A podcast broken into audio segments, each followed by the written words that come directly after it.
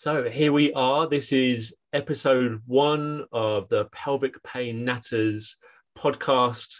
Um, it is May twenty twenty-two, and today we will be taking you through an introduction as to why we're doing the podcast, what to expect, um, and our aims and objectives.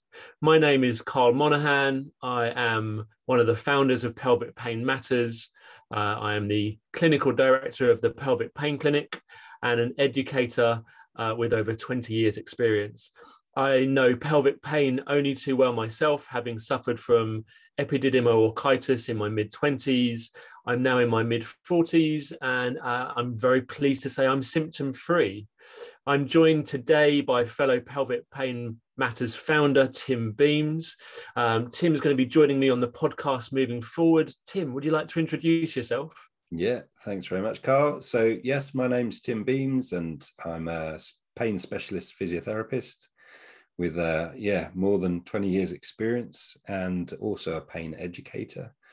I'm a co-founder of Pelvic Pain Matters with yourself and Joe and David, who at some point we'll see, I'm sure we'll meet them on the podcast as well, and uh, and also co-founder of a, another pain um, organisation, Le Pub Scientifique. So um, yeah, really excited to be here and, and share some thoughts and stories, and um, yeah, see where Pelvic Pain Matters goes.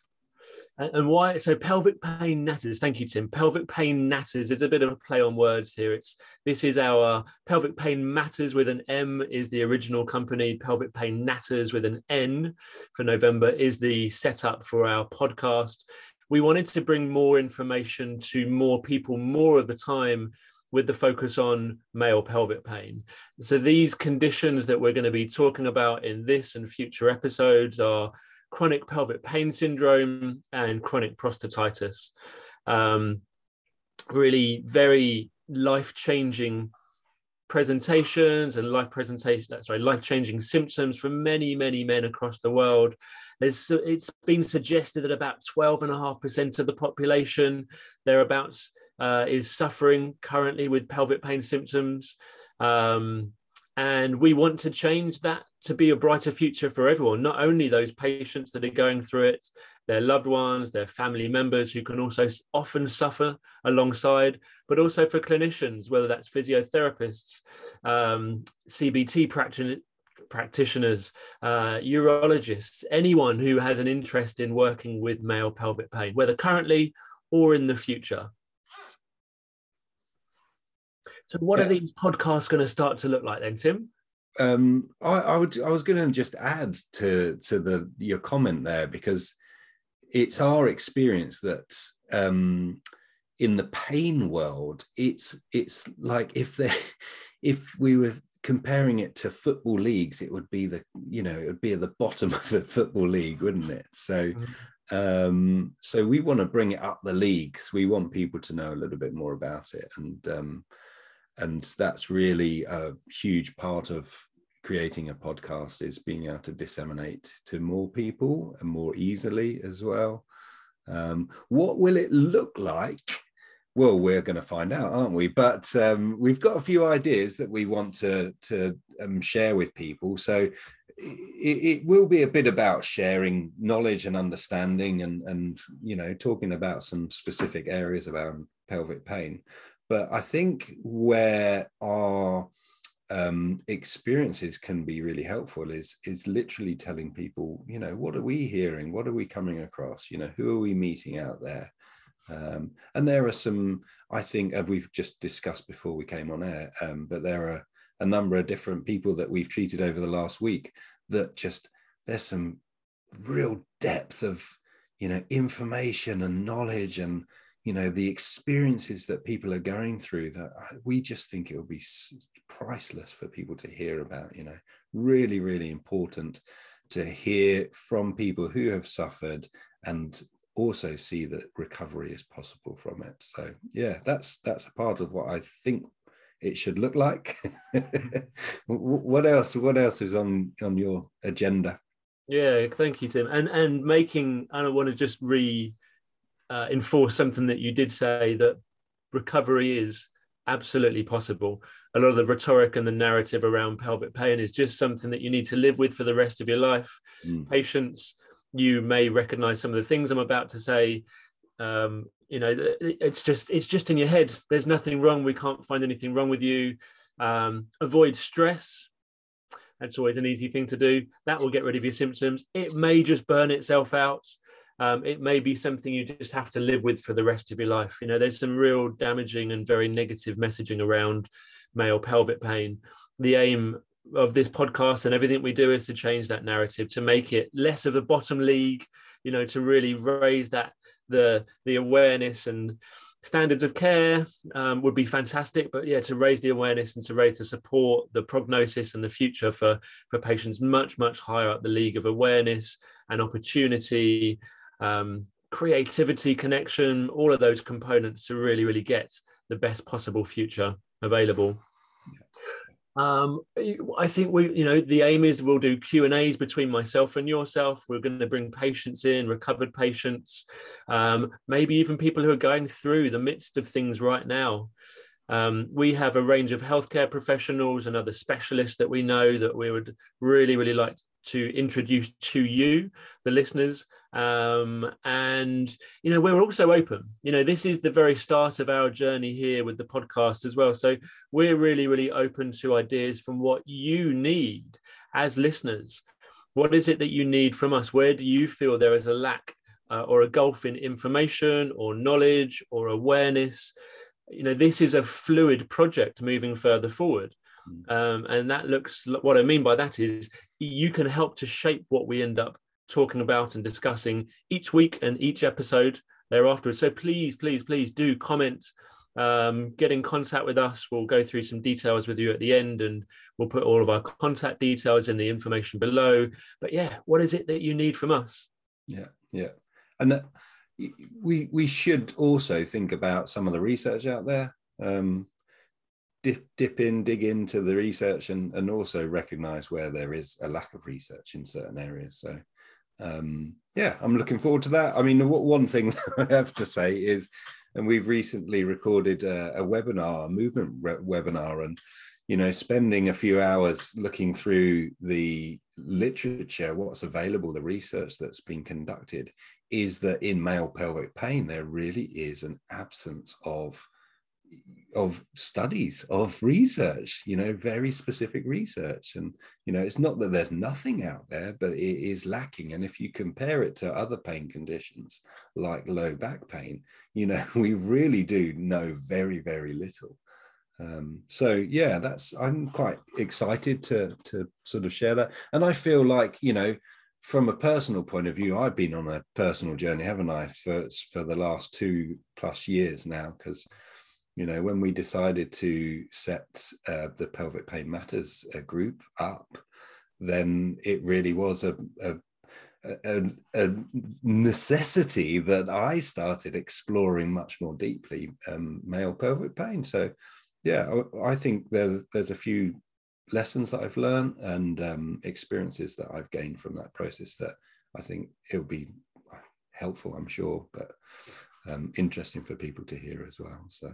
Yeah, absolutely. Bringing that research. And I've got a quote actually from a, well, I won't tell you the year to begin with. Maybe you can have a guess at the year. We've got a very, very interesting quote that I'm going to mention in just a minute. Um, would it be helpful just to, just to paint a picture of what a pelvic pain presentation might look like? Just in case maybe you've stumbled across this, maybe you're curious about male pelvic pain. Um, but I think introducing what the, what a classic representation could look like. Um, just to, to again to, to get those who are listening an awareness over maybe you recognize some of the symptoms you've got yourself as well. Yeah, yeah, sounds good.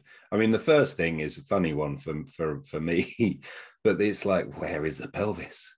Mm. You know, it's such a massive undefined area, isn't it? But um, but we hear people describe symptoms in a number of different places around the, the pelvic region and far away from the pelvic region as well that seem to be linked to to to the to the pelvic symptoms. So um very very common to hear people talking about well um pain in the, the groin, in the genitals, in the perineum, in the anus, down into the thighs, in the lower back, um, and even further down that, all the way down into the feet you often hear about as well, don't you? Yeah, totally. Yeah, it is. Where, where it, you're right. Where, where does the pelvis begin? Where does it end? Uh, typically anywhere between the knees and the ribs is, is where we're likely to see some of those symptoms. And that is, it's a really broad and, and really spread out region. And as Tim said there, you know, only last week did I see patients uh, face-to-face and on Zoom that had symptoms in not only one feet, but both feet, um, contributing to their experience, unable to sit then, unable to stand because of their symptoms. So we've got this broad range of pain presented physically within the body. Um, you then get some often changes to function. So this might be changes to urinary function. It might be changes to bowel function. It might be changes to sexual function. This might be coupled with pain, um, or from a sorry, might be um, yeah coupled with pain, or from a urinary point of view, you might have symptoms around hesitation, dribbling, sensation the bladder's not empty, increased urine frequency, increased urine urgency, nocturnal urination. Uh, you can have all of those symptoms very similar associated with the bowel, changes to bowel function, um, and then sexual function, of course, as well. So this might be changes to the ability to maintain or to achieve an erection, pain on ejaculation, um, even uh, early ejaculation, so premature ejaculation, or an inability to, to become aroused, and changes to libido levels as well. It's been described as a waste bucket diagnosis. Yeah. What does that mean? Well, um, you know, as with many other, sadly, pain conditions, really, we're just grouping a bunch of different signs and symptoms together and and sort of shoving a, di- a diagnostic name to it, aren't we? And yeah, and, and I think that that idea of a waste bucket um, diagnosis, I mean, it's, it's quite dismissive, isn't it? It's, uh, you know, it's like, well, we haven't found anything wrong with you, really. So, you know, let's just whack you in the bin. Um, yeah, not great. I don't like the, I don't like the term particularly, but it probably just, you know, justifies where we're at at the moment to a degree. Yes. So, yeah. Maybe a catch-all diagnosis will probably be a little bit nicer on the ears. Mm, yeah, yeah. And that, and I think that's fair enough, because what we now, you know, what we see is that there isn't a very specific presentation. Um, you know, the features and the characteristics would be the way that I'm thinking about it. And, you know, there might be perhaps a shared area, um, but the effect that that has on someone can be very, very different. And, and actually what we're seeing is, although there might be one area, someone also might experience it in another area as well, and that's not all shared between the individual. So so there, there is a specific, well, we would call it a phenotype, wouldn't we? So there is a specific sort of feature and characteristic that is totally individual for that person experiencing it. Um, Some sometimes some of that is shared with others, but there will be, you know, unique things for you as well. Um, I was going to say, and then, you know, it has it has a massive effect on that person as well, doesn't it? And it's we've we've heard about people, you know, it's just all encompassing, um, and um, a constant battle, and there are other phrases that I've heard as well, and. Um, it can affect your your life, your relationships, your work, your sleep. You know, it's, it's so, when you re, when you really listen hard, you know, it's really sad. I, I mean, I find it quite sad hearing how massive um, the effects can be on each person. Yeah, it's so, it can be incredibly life limiting. From, you know, as you say, Tim, from the patients that we see week in, week out. Mm. I know this only too well myself as well, how limited my life did become. Um, you know, it, I remember from a course that we did before Christmas. So we're now, um, yeah, like I said, May um, twenty twenty-two. So a course at the end of twenty twenty-one, where one of the participants said that his pelvic pain defines who he is now. You know, that is the very definition of him. And uh, that is incredibly sad. It's incredibly um, upsetting to hear from a clinical point of view, but you know, from a patient point of view, if that is your very definition of who you consider yourself to be, when it's overwhelmed you so much so that that is front and center, yeah, that's very disheartening to hear. But there is hope, and it doesn't need to define you moving further forward. We want to change that definition and change that narrative. Absolutely. And we, and we have a number of, you know, wonderful people that can share their stories of recovery. And uh, we were talking, weren't we, just earlier, but I'm seeing uh, uh, someone at the moment, he's seventy year history of pelvic pain. And um, one thing that I would like to just share now is that he was telling me how they, he's experiencing much more good days. So, you know, there's there's very little in the way of the sort of more severe flare-up type days that he might experience, and, and activities that would cause that. And, and I just think, so to have had it, to have experienced it, I mean, it's it's sad, isn't it, to think, but all of your life, you know, um, but to still see that there can be hope, there can be change, is just so powerful for me. So, um, yeah. That's what we want to offer to people, don't we? We want to say, look, we can be more optimistic about it. It doesn't mean it's easy, though. No. But but we can be more optimistic that, you know, with the right support, guidance, you know, understanding, then and then hope is absolutely what we should be looking for. Mm, it's phenomenal, isn't it? Yeah, absolutely. So it's absolutely phenomenal that even suffering for seventy years, that may sound quite disheartening, but the change is possible. Not everyone suffers with that for that length of time at all, by any stretch of the imagination. No, no, totally. I've got something just to mention before we wrap up. This is a, a quote from uh, Doctor Curtis Nickel, probably the most eminent um, researcher that is uh, has been alive, certainly in the last end of last century, in this current century. Try and guess maybe when this year of the quote was made. Um, and it also just demonstrates just how much these patients are up against as well. So most urologists freely acknowledge that they would be happy never to see another patient with prostatitis in their office again. Others simply refuse to see these patients. Many ignore the real issue, dispensing their antibiotic of the month and quickly discharging the patients, hoping that if they ignore them, they'll not return. This approach has resulted in frustration and even anger on the part of the patients. Oh, that's just, yeah, but he summarizes it really well, doesn't he? I hope it wasn't written this year, was it? It could have easily been written this year, yeah. nineteen ninety-eight. So we're now twenty-four years ago, but I'm not sure much of the narrative has changed. You know, if you're a patient who's listening to this, I'm sure you recognize some of the, maybe the way in which you have perhaps been dismissed or not, or, or discharged in, in that particular fashion as well. So this is what we want to change. This is the reason why I mentioned the quote right at the very end.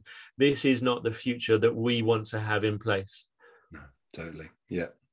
And we want to share, we want it to share, we want to connect with others, don't we? We want to, you know, we want to see it as a bit of a family in a way, but yeah, we're, we're really keen to connect with others and, and share the information out there. So. Absolutely. Tim, it's always a pleasure. Love doing these with you. I'm, I'm, I mean, I've loved working with you, but I'm really, really excited about doing the podcast moving further forward. Um, I hope you have enjoyed it, listeners. Um, I hope you've enjoyed the content. Please do rate and review. And as we've already asked, ask any questions uh, of us for future podcasts. Um, if you've found the content beneficial, then we'd love you to share this with others, um, whether this is with friends or family or fellow sufferers or indeed fellow healthcare providers as well. You can find us across a range of social media channels, including Facebook, Twitter, LinkedIn, YouTube, and Instagram.